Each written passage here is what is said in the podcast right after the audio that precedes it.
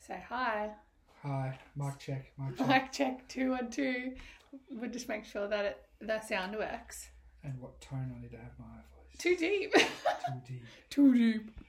No foot banging, no shuffling, no burping. Do you understand? I'll try. Welcome back, guys, to the potty. We have another episode with Sean, Yo, the husband, aka bro, Mad Dog Morgan. my dog. Um, you just got home from work. How was your day? It was good. It was very quiet, so it was nice to have a bit of a break. It's not often you have a quiet day. No, wasn't very quiet. It was just quieter than it's just normal. quiet than normal. So we just took advantage of that and chilled out and cleaned up and caught up things. Nice to have a catch up, hey? Well, it was good. How are you liking having me there helping you more? It's good. See your pretty face every day. You're my boss now. Yeah. That's what I say. Don't bang your feet. Sorry. Dude. Um, yeah, that's cool. And business has been good lately. Yep. Want to talk about it? Always good. I actually just did a podcast um, that I released the day we're recording this. I've just released it. Um, and I was speaking about the ebb and flow of like our relationship and how at the moment I'm doing like a lot of the house stuff and like the kids and taking them to school and doing lunches and cooking dinner and all that stuff and how there was you know and I'm like "N- I understand that this is a time in your life where you're building and stuff like that and how it was the opposite not that long ago Yeah, our roles have changed. it's like a pendulum swing Yep. of like yeah i was building my salon and you were really hands on you were doing you were cooking every night Yeah. go away um emails yeah I was a stay at home dad for a little while. you were a stay-at-home dad how'd you like that I miss it. you miss it i don't think you you did you like it though I did like it, yeah. i mean it was nice for you to be with the kids while they were little Yeah. for a little bit you didn't do it for that long No, it wasn't long. It was like three weeks or four weeks. and then you went balls to the wall with your business Yeah, that's it. um and No, it was good though. I liked it. It was like, well it gave you the opportunity to relate to me and Yeah. like being a stay-at-home mum not that i was ever i wasn't a stay-at-home mum for very long was i no. mm. i wasn't thriving in that role I used to come home and be like, oh, why isn't the bloody washing done and this and that? And then when I was a stay at home dad, you'd come home like, what have you been doing the whole time? And I was like, shit, I was actually supposed to be doing stuff today, not just having fun. not just playing with the kids Just playing with the kids and going out doing fun stuff. it's tough though you really can't relate like to being to being home with kids and doing the house role you can't relate until you've done it Oh, absolutely. and i really feel Especially like with little kids. People don't understand how hard it is to look after little kids. i Unless you've know had them, and then you're like, yeah, no, that's shit. it's drain i feel like it's more mentally draining sometimes than being at work Sometimes. Until they have naps, then it's good. until you have five staff and you're trying to navigate Yeah. all of them they're not kids but it's still similar principle Not really. thinking for many people they're adults though i guess Yeah, it's a bit different. yeah That's a change in nappies. that's funny as um but yeah business is going well and they're more making sure things run smoothly and we've been cleaning up lots of systems and processes haven't we Yes, it's very good having you there, making sure things are going smoothly. Yeah, yeah. So one of the biggest reasons for everyone listening like that, I stepped in and took over the we don't really have a name for it, but it's like accounts manager, business manager kind of role, taking care of the books and accounts, Yeah, I'd probably call it like accounting. accounting. Account- It's not accounting. I'm not an accountant, but just looking after those sorts of things and like just the systems and structures behind the scenes as well, like all of the reconciling, all of the chasing up bills, and um, literally paying all the bills, ensuring that like our relationship with suppliers goes runs smoothly and stuff like that as well Financial consultant. financial consultant doing the, the behind the scenes business stuff whereas you're like operations on the floor Hmm. I'm operations manager, you're finance manager.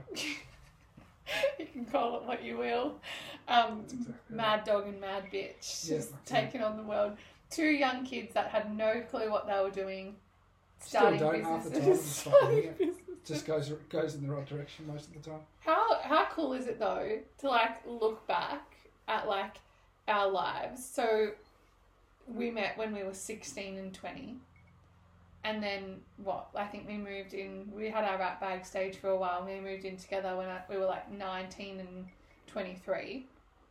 Something like that, I can't remember. Yeah. No money. Nah.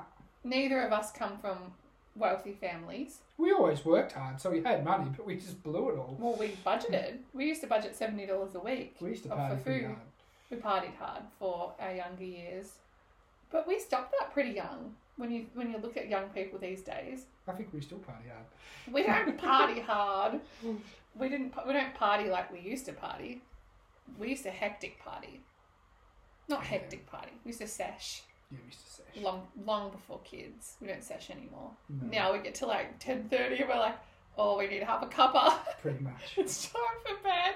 But like looking back, like we can honestly say we're we're self made and we've built our our success off our own backs. Oh yeah.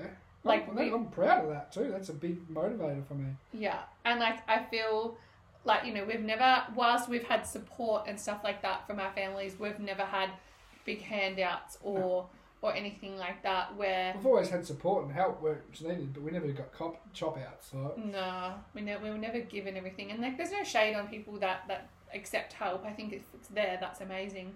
But we're not. I, I I actually said this in the podcast that I just released one before this of like we're not privy to hard work. No. and that's that was a big factor of me going back to hairdressing, like just very very slightly, just a little bit, and like you know being more involved in your business and stuff like that was just that you know the the the current climate it is changing yeah, and I want to do the hard work now, so our kids don't do it like we did. I want to be able to buy my kids their first cars and yeah spoil them as much as I can, but at the same time teach them values as well. yeah But I yeah want to do the work now, so they don't have to later. well i don't ever want our kids to be out of touch with like reality Yeah, oh, that too, of course. literally that sounded like a street sweeper um i i think it's important that our kids learn the the ropes of life Oh yeah. they're not just going to have everything given to them but at the same time i want them to be able to have experiences and stuff like that as Yeah, well I think already so far in their young lives they have witnessed that already. Like they're pretty they have good lives they're pretty savvy to, you know, understanding how things work. Like you don't just get things given to you and you know you gotta work for what you want and if you, you know, your behaviour's gotta be right to get the things that you want and whatnot. You know, that's all lessons that we um, we teach them teach them. We do Like, teach them that. We have the conversations of dad's working late because we need to, you know, Yeah. earn money to do nice things, to go to on holidays and stuff. Oh, Yeah, you want you know, nice toys and motorbikes and this and that. Well, you got to put in the hard yards to get them, not just they don't fall out of the sky. Mm, it'd be good if they did. Make That'd be it rain. nice. Wouldn't that be nice? Yeah. Us hard working folks. But it is. And it's like, you know, we were always taught that too, though. Like, our families always taught us that you need to work for what you want. Yep. And all Definitely. that stuff. So, now, you've been listening to my podcasts. Yes, I have. All of them? Yep. At the gym? Yep. How, how have they been going? I like it. It gives me an insight to what's going on in your head. Yeah. So, Sometimes a little bit more detailed than what you actually let out. yeah, I think that I, when I'm just in my potty flow, I'm really open and vulnerable. It's easy to be vulnerable when no one's sitting there in front of you. Absolutely, yeah. And yeah, you, you've got time to talk. Where sometimes when you're talking to someone else, you're just like interrupted, or you don't have the time, but you don't want to sit there for like an hour straight and just like spew. Yeah. We're on a podcast. That's what you do. Well, I'm there to if do people that. want to listen, they listen. Yeah, and like as well, I think probably there's an element that I projected that you couldn't, wouldn't understand what I was saying, or that you couldn't hold it, or that you didn't want to hear it. So the fact that I didn't tell you to listen to my podcast, like you just that's just something that you did. Yeah. Um, and you would come home and be like, I listened to your podcast, or you'd text me and be like, I listened to this, it was really good, and like that meant a lot to me because it was like, oh, he actually cares what I have to say. So it was, it's been cool for me to observe that maybe I was projecting that you didn't care what I have to say, or Mm. you wouldn't understand the way that I say things, or Yeah. because you don't quotations do the work, but you actually do. Yeah. Like we, ha- the conversations that we have, like doing this right now, is working. Like it is Yeah. work. It You is just got to talk and people will listen. that's it. And so, like, obviously, one of the l- last podcasts I did was just surrounding what happened with Max. Yeah. And that's something that you didn't, like, you, do you want to elaborate how you felt when you listened to that podcast?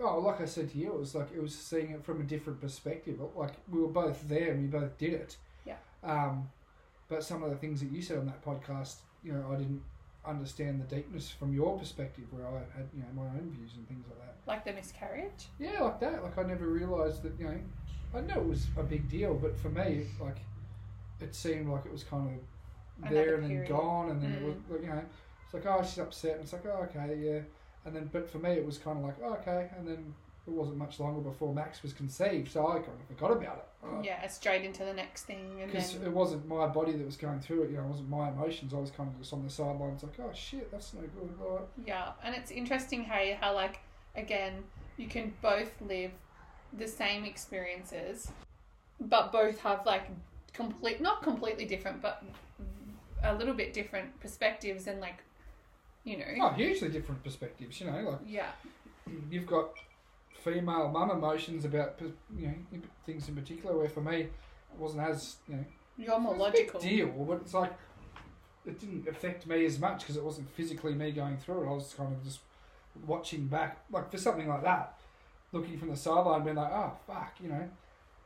And then it was like, not long after Max was conceived, so I was kind of just like, oh, cool, no, all good, start again. all right." Yeah, like you kind of it's easy for you. But a to man will forget. never understand a woman's perspective of a miscarriage or anything like that. Never, no matter what. Like, No, It's just, no, it's just not something that's ever going to happen for a man. no, and like I think a man, like I think a lot of partners will never understand their partner's perspectives or, or how they feel or be able to relate in a lot of things. Oh, absolutely. Pregnancy in general. Yeah, yeah, and like you are very, like logical and like I'm very emotional, Yeah. and that is the feminine is emotional and the masculine is logical, Yeah. and so you probably saw or experienced a lot of that time from a logical standpoint. Yeah. Whereas I was, you know, I was the one crying every second day. I was the one that was a Yeah. mess. I was, How is a man ever supposed to understand that? Like, Yeah. It's just not going to happen. and like what when I said about like going home, I know I'm sure you remember like that first night when we came home, and I was just like sitting in bed, and I was I was quotations fine until I wasn't, and I was Hmm. like, my baby isn't in my belly anymore. He was 24 hours ago, less than 24 hours ago, he was in there. Yeah. now he's not. I don't have him here with me, and I just lost it. I remember you waking up because you were asleep, and you woke up, and I was like, I can't even do the noise, but I was like, I couldn't even breathe. I Mm. was just like that Shriek. upset, just like so upset. Um, and like, I think for you, it's like you didn't feel that level of maybe emotion whilst it was shit and it was hard and it was tough Hmm. mentally and emotionally. That level of emotion A when mother's you're- bond is a mother's bond and can't be replaced. so. yeah, and like you, you Father's bond's good too, but it's never the same as a mother's bond. It's just never, just not. yeah, and like your hormones are coming down from like you know your body's adjusting from being Yeah, pregnant to not mental, being mentally and physically. Like, pregnant. Yeah, yeah, and just like knowing that your baby's not there and he's he's there, but he's you Yeah. Hmm. can't be there with him, kind of thing. was very hard. Um, but that's like a lot of things in life is that I'm quite often the emotional person and you're the logical. Yeah, sometimes. Most of the time, probably. Yeah. I have to try and think about things logically all of the time. Yeah, but you're a very um, you're a very secure person, and I think even coming into our relationship, like I don't know, do you know much about attachment styles? Sure. Sure, sure, but like I was very anxiously attached, sometimes avoidant.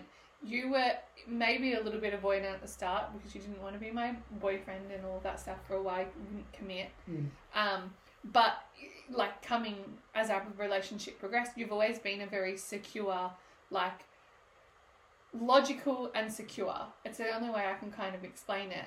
And it took me a bit emotionally to catch up and become secure, and it took me to work on myself a lot. And I think that that was always hard for me to relate to you Mm. being so just like okay with me doing what I wanted to do, I but think then it just co- it also just comes to down to maturing with age. I was like a probably little couple of years older than you, and which I still am, and I'll probably go through that little bit of maturity quicker. Some in some things, so Yeah, you're actually now that I think about it, you're you've always been no, not always, but you emotionally matured real quick.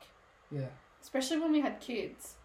mm. you That's sort of have to. well, it's not yeah, you, but a lot of people don't. Yeah, a lot of people don't. but I know that's- some very um very very emotionally immature people, like that dude on Married at First Sight who he, he has a kid, and he's yeah, it's the just- most Oh my god, I just actually can't even. But it is, it's like you can be 45, 50, doesn't mean you're actually mature Ah, just and you know, emotionally. you can try and be mature and all that. Really, at the end of the day, it makes your life easier when you just think logically and just try and use emotions for other things. But then again, some people call me cold because I can got really good control of my emotions. Yeah, I don't think it's even having control of your emotions that makes you emotionally mature.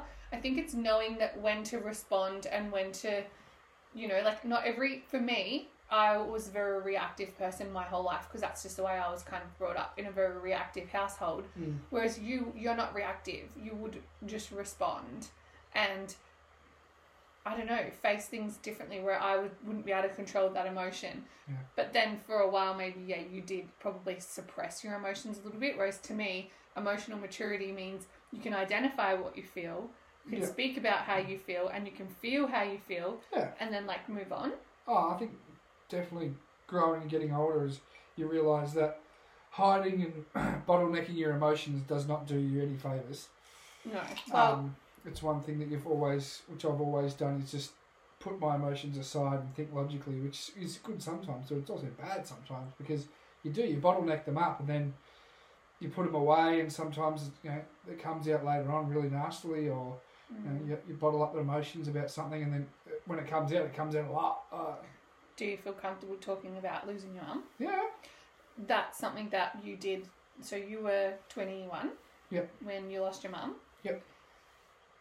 That period of your life, you were like a fucking exploding bottle of trapped up emotions. yeah, And we actually spoke about this the other week, um, just the way that you grieved. And I knew at the time that the way you were coping wasn't healthy, but I also knew that it wasn't my responsibility to tell you how to grieve. yeah. That's a perfect example of like controlling your emotions is like I, I guess you almost say in that instance I over controlled my emotions where I just let everything be okay and it's fine and all that and then sometimes I would get drunk and I would literally cry myself to sleep like Yeah. that's I'd have a few beers and then that's when the emotions would come out when I couldn't control it anymore Yeah. and I would cry myself to sleep Yeah. um, and then just wake up in the morning like yep cool got that out all good Yeah. it's like that's not being in control of your emotions at all like, Well, that's just hiding them away until they break out. well, your alcohol is your alcohol dropped your guard, Yeah, that's exactly right. Yeah. and then you Yeah. you let it out, which that's we don't recommend that. We don't recommend No, using that's your uh, a terrible emotion. idea. Like, your talk alcohol. about it. Talk about your emotions. You know, Mm. which is one thing I never did personally. Like, even to my family, we didn't talk about it. Like, and you know, we still don't a lot. Maybe until we've had a, all had a few beers, and then we might.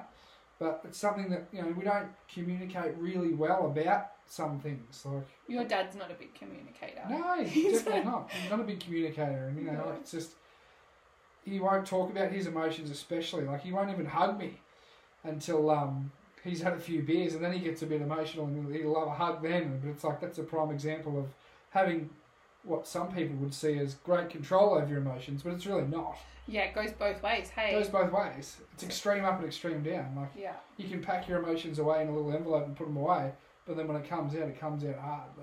If my face was an emoji right now, it'd be the love heart eyes because I just love it when you are open. Yeah.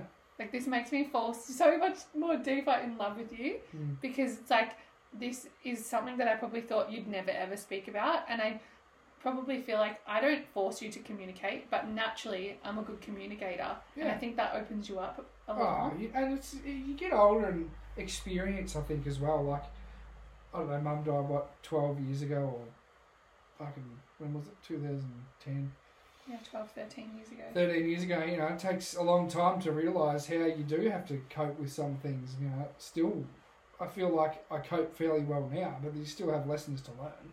Yeah, and you're still gonna have layers of grief that come up. Oh, ev- all the time, every day. Like, Like having the kids, having Lexi, she's obviously our eldest.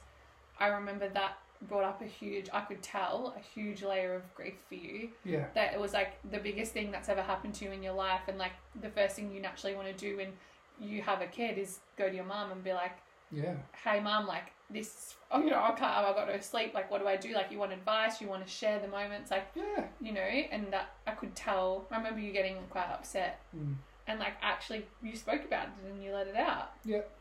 And Even that's- still, like I would love that the the kids would know their nan, like, but they just never will, which is a shame. But it's just, it's Mm. just is what it is. So, and I feel bad for them as well. But you know, that's just part of it. Yeah, and it's like this is what I spoke about in that in the podcast about Max. It's like things shitty things fucking happen and you don't a- actually understand why. But like at the time when your mum passed away, I was obviously with you, but we weren't official. And it's like if that big huge tragedy in your life didn't happen, would you have ever committed? Do you know what I mean? Like Ah, that's right. I mean, maybe you might not have committed. Maybe you you would have gone down a bad path. Maybe you wouldn't have Lexi and Max. Well, that's exactly right. Who would know? Like, it could be a Mm. total different story. that's it. But yeah, I love that you like can see that maybe you didn't grieve in the most healthiest way. You grieved in your, wa- the way you knew. That's just, you just did what you did to get through. Yeah, oh, that's right. And, you know, I was young at the time, and you know, partying and what stuff like that, and that just didn't encourage it, but it was like it felt like a coping mechanism. At the time, it felt like it kind of worked, but it really didn't. Like it just sh- like you know, sheltered everything. Like, Yeah, but it probably served a purpose at the time. You yeah, can't regret. I don't think The I don't way think it is. alcohol is really a a mechanism for anything. Really, like Yeah, like it doesn't help. It doesn't like you at might all.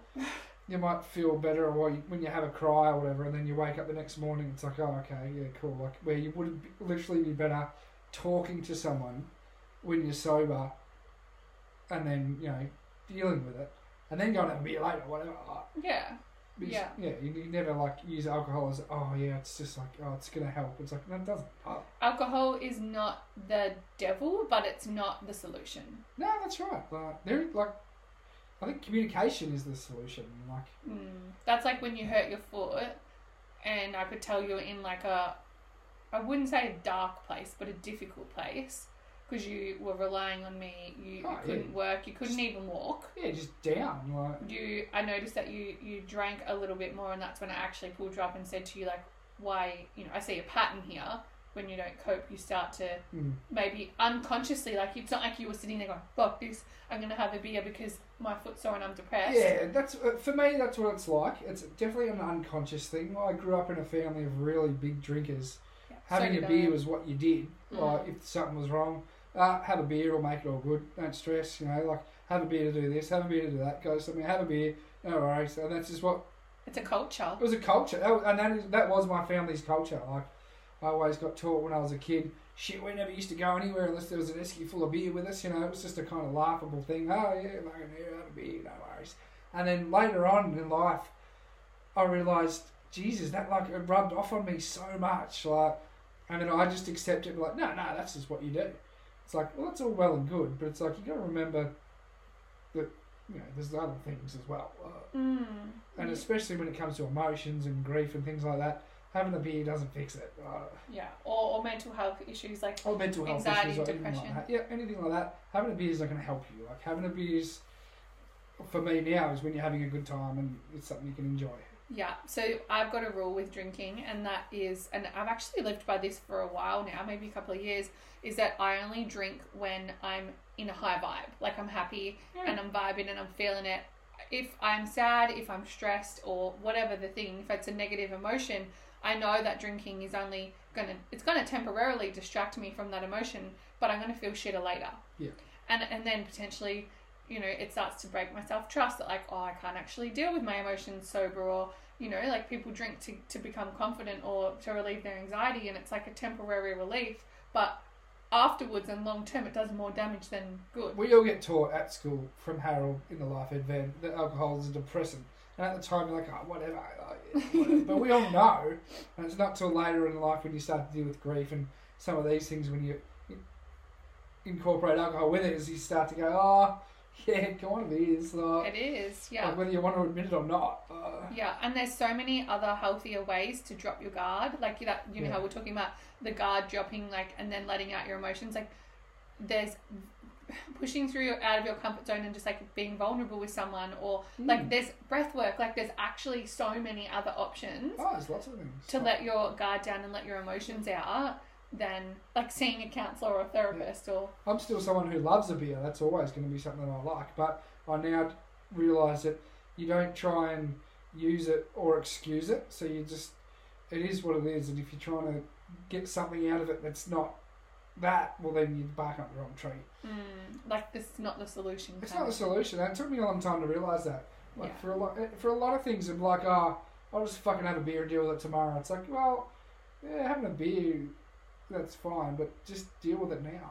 think of your future self Yeah, pretty much. uh, yeah I love that I love that as you're having a beer right now Yeah. but like I'm still not shy of a beer. I love a beer. yeah Or anything, you know, I love a drink and that's that is something that's always gonna be with me. Um, you don't think you'd ever quit I don't think so. No, I enjoy it too much. Mm. And that's the thing, I do enjoy it, but you gotta re- learn not to rely on it. Yeah. And you gotta use it for what it's for and not abuse it. Yeah. Whereas I've come into a place just recently because I, lo- I was very similar, and I've come into a place where I like obviously had a break for my deficit that I'm in, and then I realized how fucking good I felt not having alcohol in my system.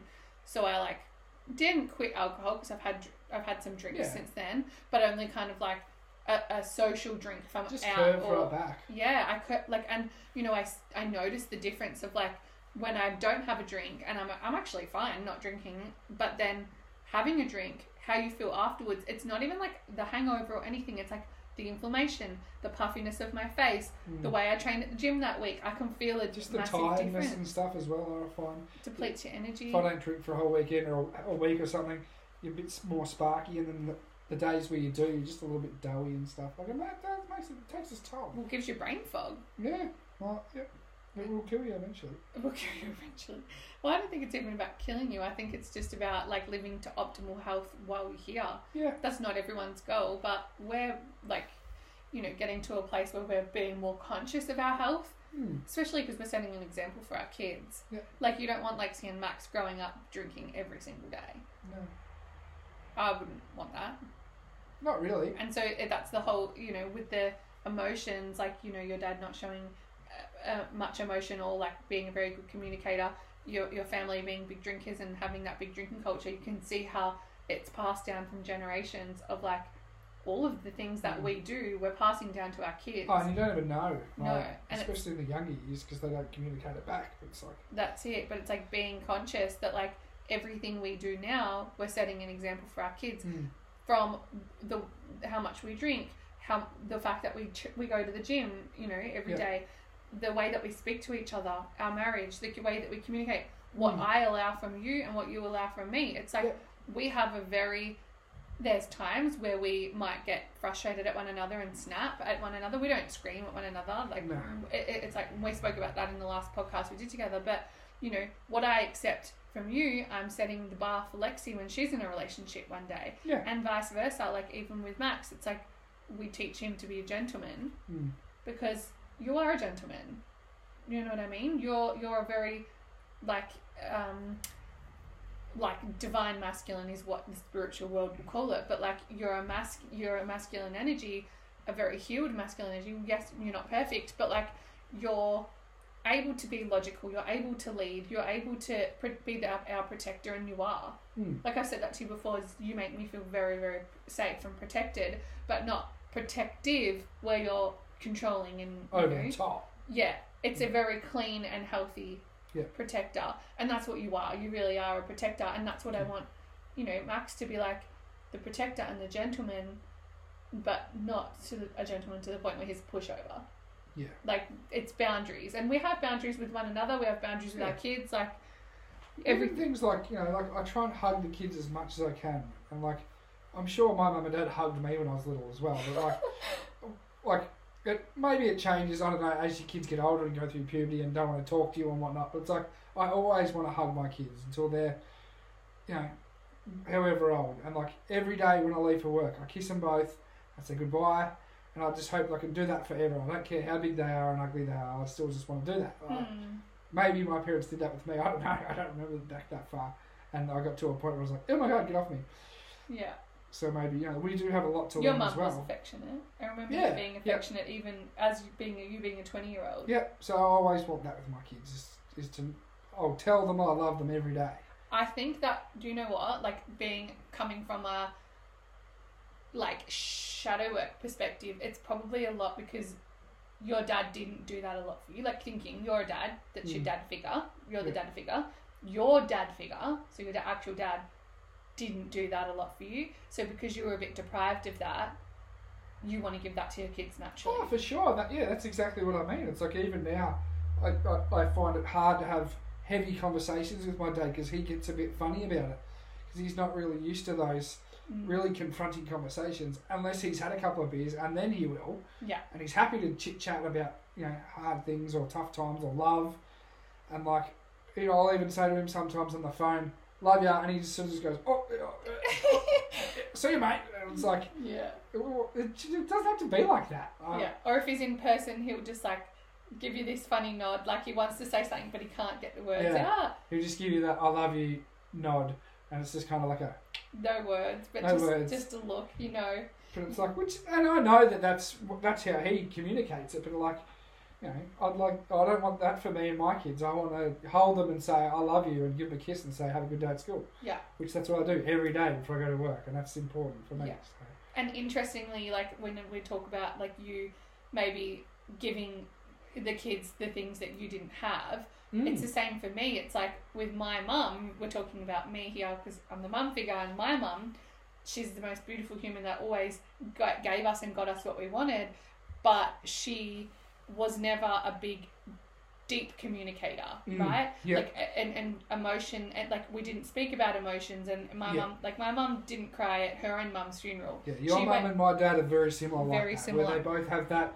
I love the shit out of you, and but I'm not going to tell you that. Oh, Yeah, but I'm a But, tough but you know that. tough cookie. And that's the thing, like my mum didn't cry at her mum's funeral, but she went home that night and lost it in, in, in her own space and in her own vulnerability and let her emotions out in her own way. Very similar grieving process to you with your mum. Yeah.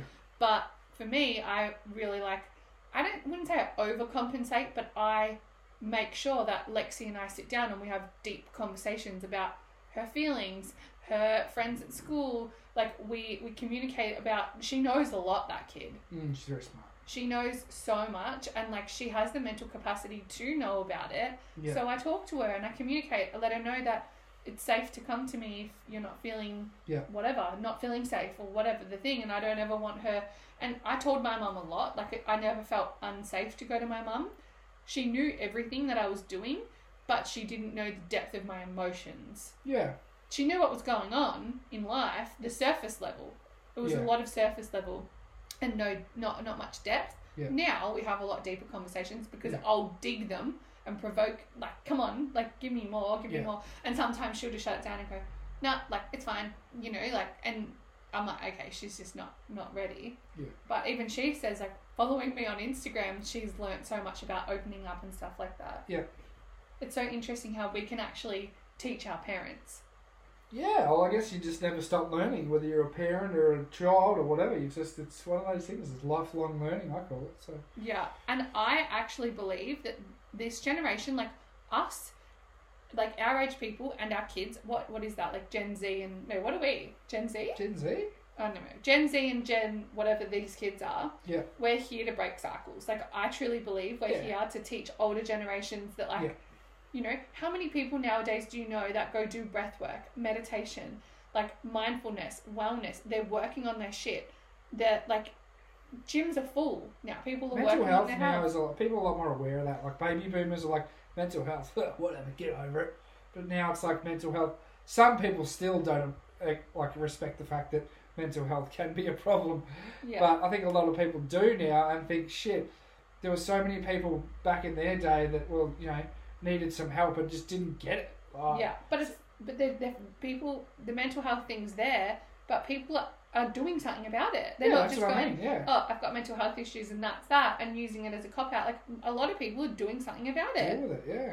Like and you know whether that be medication, whether that be working on their like their psyche, whether that be I think the biggest one is like it's okay to not be okay. Is that it? yeah That's like the biggest thing where it's just Like all these people were like, yeah, all right. It's like I, I might have a problem or something. I don't have to hide it anymore. Like Mm. it's okay to not be okay. And It's like, not weak to speak about your yeah, emotions. just talk to someone. Talk to anybody. Talk to your neighbour, your mum, your dad, your cat, whatever. Like, Mm. speak about it. That- And that's it, like I always say, it's c- just communication. There's no point locking something in your brain where nobody else can access it. Yeah, and trying to deal with it on your And, own. you know, especially if it's a problem. You know, like you got a problem, you lock it in your head. That you're never gonna fix it. I think a lot of people Simple as feel have been made in their childhoods to feel like a burden, Yeah, sit And down, so- shut up. Like, and so then they carry that that belief that they're a burden into their adulthood, so they don't Yeah. speak to anyone because I don't want to burden That's anyone. definitely the baby boomer theme. It's like, oh, if there's something wrong with you, like you'll end up in a mental hospital. So just shut up and deal with it. Mm, It's like, oh. just I don't know. hide it. I've never really had a lot to do with mental health or anything like that, or been around many people that do. But so it's really hard for me to understand. But I think it's one of those things. Now there's so many tools out there where if you're ha- having a hard time, talk to someone. Mm. And and that's the thing. Like I think a lot of people have got it in their head. It's like oh, I've got to s- go see a shrink or whatever. It's like not really. Like Sometimes you just need help, space just help talk for to you. anybody. Like, Yeah, do you know? I think a lot of the time Talk- it's just that some people whoever's need li- gonna listen. space held for them, Mm. and that in itself is so healing. Yeah. And I think that's where, like, you know, in the coaching industry, people like coaches don't replace psy- psychologists and therapists. They Mm. don't.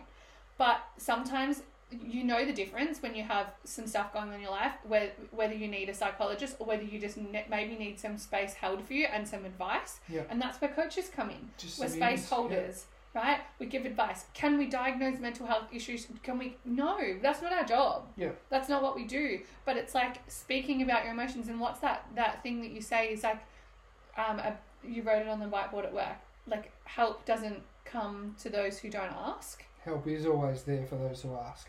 Yeah. Yeah. Help is always there for those who ask. That's a prime example where you've got a problem. You you're never gonna solve a problem if it's just locked inside your brain and you've thrown the key away. Yeah, and I think a lot of people, because they feel like burdens, don't want to talk to their friends and family or their workmates or whatever it is. So they think, oh, well, only a psychologist will because I'm paying them whatever. And people can't get into fucking psychologists because their mental health crisis from the pandemic. Yeah. No one can go see anyone. So then all this bad stuff's happening. It's like if people actually just opened up to the people around them, Mm. maybe we wouldn't have such an issue.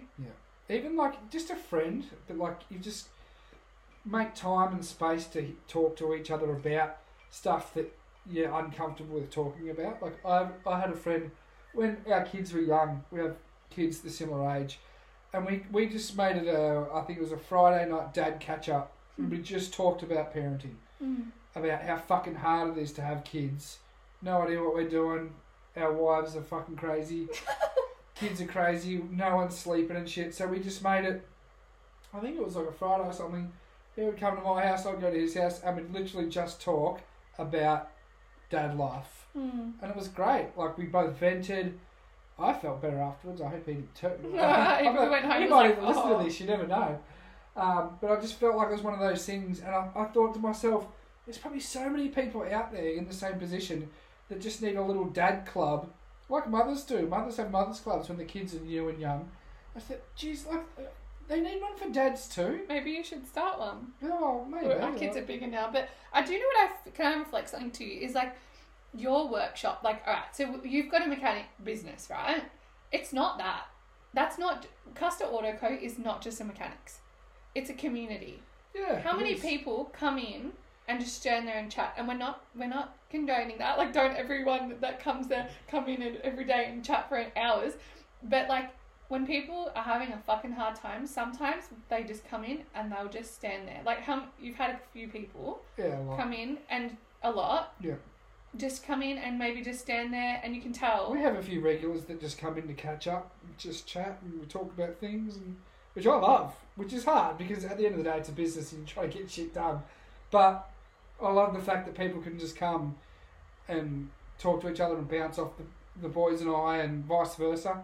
And you know, we're really good role models too. We have a couple of guys that come in quite frequently, and they offer some really good advice, especially to me and Mm. you know, business advice, life advice, kids, everything. And I really appreciate that. But it's, it, it is a fine line between making it a workplace and a hangout. But- But yeah, but I think maybe we could hold some kind of event where people can meet and like that would be cool. Yeah, well, I keep saying I want to make a bar upstairs, and we can just people just we can all just catch After up hours. on Friday nights. Yeah, after hours, not during work hours because we need to have some productivity going in there. Mm. Um, but I do, you know, like you said, you've got some people that come in and they're like role models. I a- actually think you are a role model. Maybe. No, not One day. maybe. I think you are a role model. Mm. I don't think you even see it, but like from the, I'm not on the outside, but if I was to zoom out and look at you, you're, you were a young larrikin who did some stupid shit when you were younger, A lot of stupid shit. a lot of stupid shit when you were younger, But I don't regret that. wasted a lot of money partying, drinking, smoking weed, whatever you used to do, Did things the hard way, Connor. did things the hard way, you learnt your lessons, you settled down, s- sort of. We've never, like, s- quotations, settled down and, like, just become grandpa- grandmas and Ah, grandpas. no we way. still have, I feel like we have more fun now than we used to. Yeah, we're definitely at a stage now where it's like, yeah, this is. we have a fucking good life. Like we have a lot of fun and like all that stuff. But like you, you know, you, you went out on a limb, a, a, a limb, a whim. I don't know what the saying is. Limb? When you had two young kids, you had Mm. two little young kids. You started a business from scratch, like literal Yeah. scratch. I'm talking empty factory, four concrete walls. That's it. Give me a big head now. Give you a big head. Hmm. I think you, maybe you need a bit of a big head. Sometimes you're too humble. Mm. But you you you started this business. Not only did you start a business, you s- you, sta- you started building a legacy. You people know who you are, and not for necessarily the work you do. Yes, the work you do is great, but it's the reputation of your brand, Mm. of who you are, your business values. Yeah. Like it is a community. To me, I see it as a community. The customer, like when I chat to people on the phone and stuff, they're like, "I've heard about you from so and so." Like you know, you, they said you guys are great. Sometimes that person's never even been to us. Yeah, some- yeah, sometimes. Yeah. It's either they followed us on Instagram and got to know who we are, and that's something that you do really well. Yeah. But it's like, it's who you are. Like you, you, you've you've helped a lot of people out, and you will never come out and even talk about that. But you've helped people out that have been doing it really tough. Yeah, sometimes. And when we talk about mental health, that's probably something for you where it's like, there's been one in particular Mm. where he said, you know, I've been in a very dark place and this has given me some hope, kind of thing. And I think it's like a thing where for you, and we've spoken about this before, is like it's not just a get rich quick scheme No, it never has. It, that was never the plan. ever. Yeah, It's like still not. you want to help people, you want to, like, and I feel like mechanics get such a bad rap, don't they? Yeah, they do.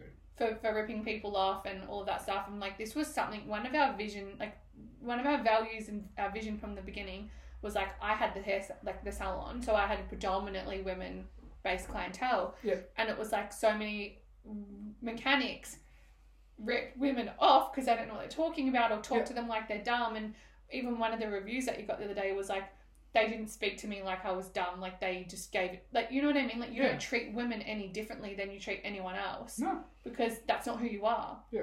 That's not your values. It's definitely not like our guys. It's always been about that. It's, it's never been about Always. making money. It's like, obviously, you got to make money to do it. Um, but I think we talked really early on about the five things that we want to make it do, and one of them was just help people. Yeah. Which and then making money was second because you can't help people without making money, Well, that's you has to be. A and you got to help sustainable yourself. business. Yeah, it's got to be a 100%. sustainable business. But like offering a service that other people don't offer, well, Yeah. And- and just- Exceptional just help people. Like, customer service. and if you can make money while you're helping people, then fucking you're kicking goals. So Exceptional customer service. like, Amazing quality, like work. Yeah. And a good work environment for the boys. Like that, that was is one of the other things one of the other top five things that i wanted when i started the business was i wanted to create a space where the people that worked there were fucking happy and wanted to come to work. and wanted to come to work like because i Yeah. was i've been to places where it was like yeah work was shit or you know it was like it was just a job it was like oh do i really have to go there but work's always going to be like that but i wanted to create a place where it was like oh yeah going to work it's like you know when you get there it's not going to be some grumpy prick being like, "Oh, no, no, no, blah, blah, blah, blah." Mm. it's just going to be a cool place to be Yeah, I think some places that push and they have super high profit margins are the places that it's probably not a, a pleasant place to work. But there's that fine line, hey, between like being lax and like chill, Oh, and like you still need productivity. You still actually like for you guys to have a job, we actually do need to I, make money. I walk I, I walk that line every day, and I balance on that line between making enough money to make sure the doors stay open and making sure everyone has a good time. Like it's not easy, but Yeah. that's yeah, that's the job you fucking take on when you take it on. Like, Yeah, and we spoke about like you wanting to help people out. I think was your like oh ch- like look after people was your thing, and I said like you can look after people not just in the sense of giving them a cheap service, like you know like you were discounting the rates for a lot of people because you wanted to help them out, but it's like you can actually help people out in so many other ways, and you do. It's the little things like dropping them back at home yeah, dropping their car back for them, picking their car up for them, like Yeah. giving them a your, like someone recently when some mistake happened, you gave them your fucking personal car because a mistake had happened in the workshop and it's like it's not about the mistake that's happened that you can't change that. Yeah. How do you how do you rectify it? Yeah. And you like whilst it wasn't ideal and we didn't want to do that, you weren't just like, "Oh, sorry mate, like you're gonna have to go without a car. You will like take my personal car that literally got my kids' car seats in it, yeah. and I will figure it out. And we, So we didn't get left high and dry. so he didn't get left high and dry, and that's like selflessness. But that also shows your values and morals as a person, but as a business owner as well. Yeah, And I think that's very important in any business to have your values and your morals set out of like, do you know what I think is a big one? How do you want people to feel when they leave your business? yeah, that that's how I that's how I operated from my salon. How do I want people to feel? I want them to Yeah. feel like they've just come into the safest space. That was the biggest thing for me. It was to be a safe space where they walk out feeling ten times better than they walked in. yeah. And for you, it's like you know you want people to walk out going, "Fuck, that was just so nice." Yeah, like my name's on the building, and I've always said, like, I'll always make sure everything's perfect.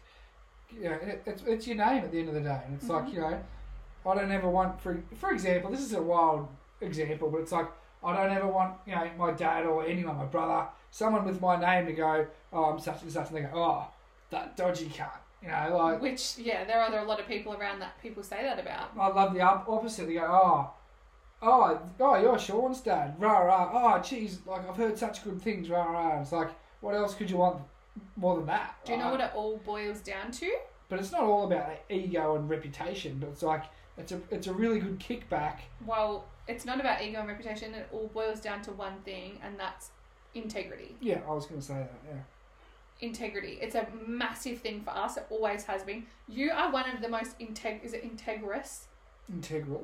Integral. It's not the word. I've googled it uh, ages ago. Integrous. You are one of the most integrous humans I've ever met. Like your integrity is so fucking strong, Mm.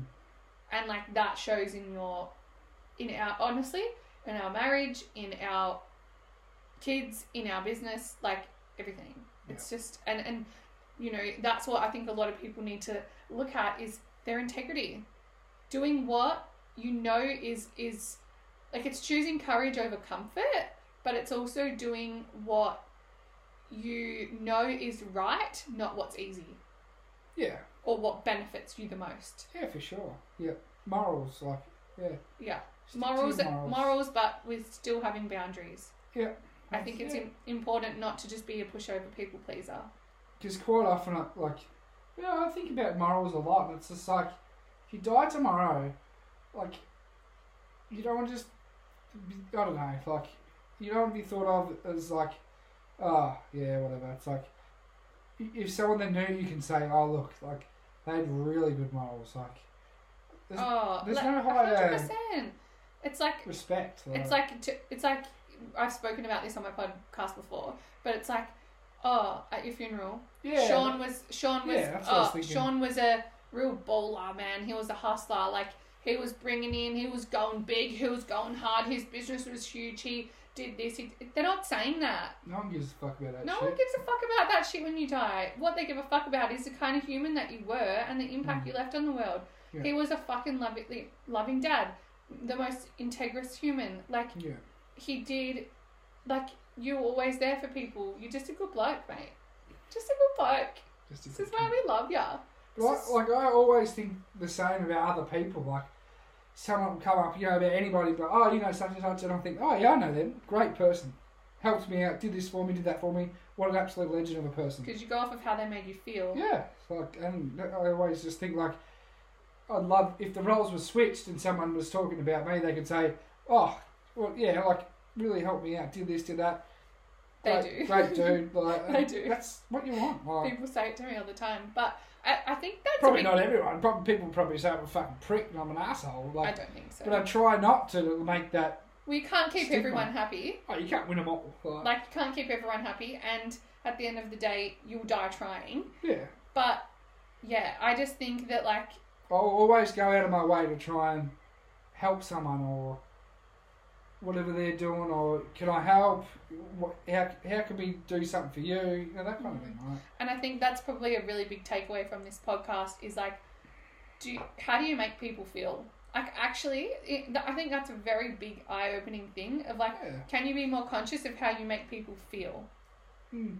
Because that's what's going to determine how you're remembered, how you make people feel. Yeah. And like that doesn't mean you always have to be kind and nice and light and love. Like sometimes you have. Sometimes the kindest thing you can do is to be direct with someone and tell them straight. Yeah. But at the end of the day, it's like if you're constantly making people feel like shit, Mm. not good, Robbo. No good. No good. No good. All right, I think we can le- leave it there because we'll go cook dinner. Yeah.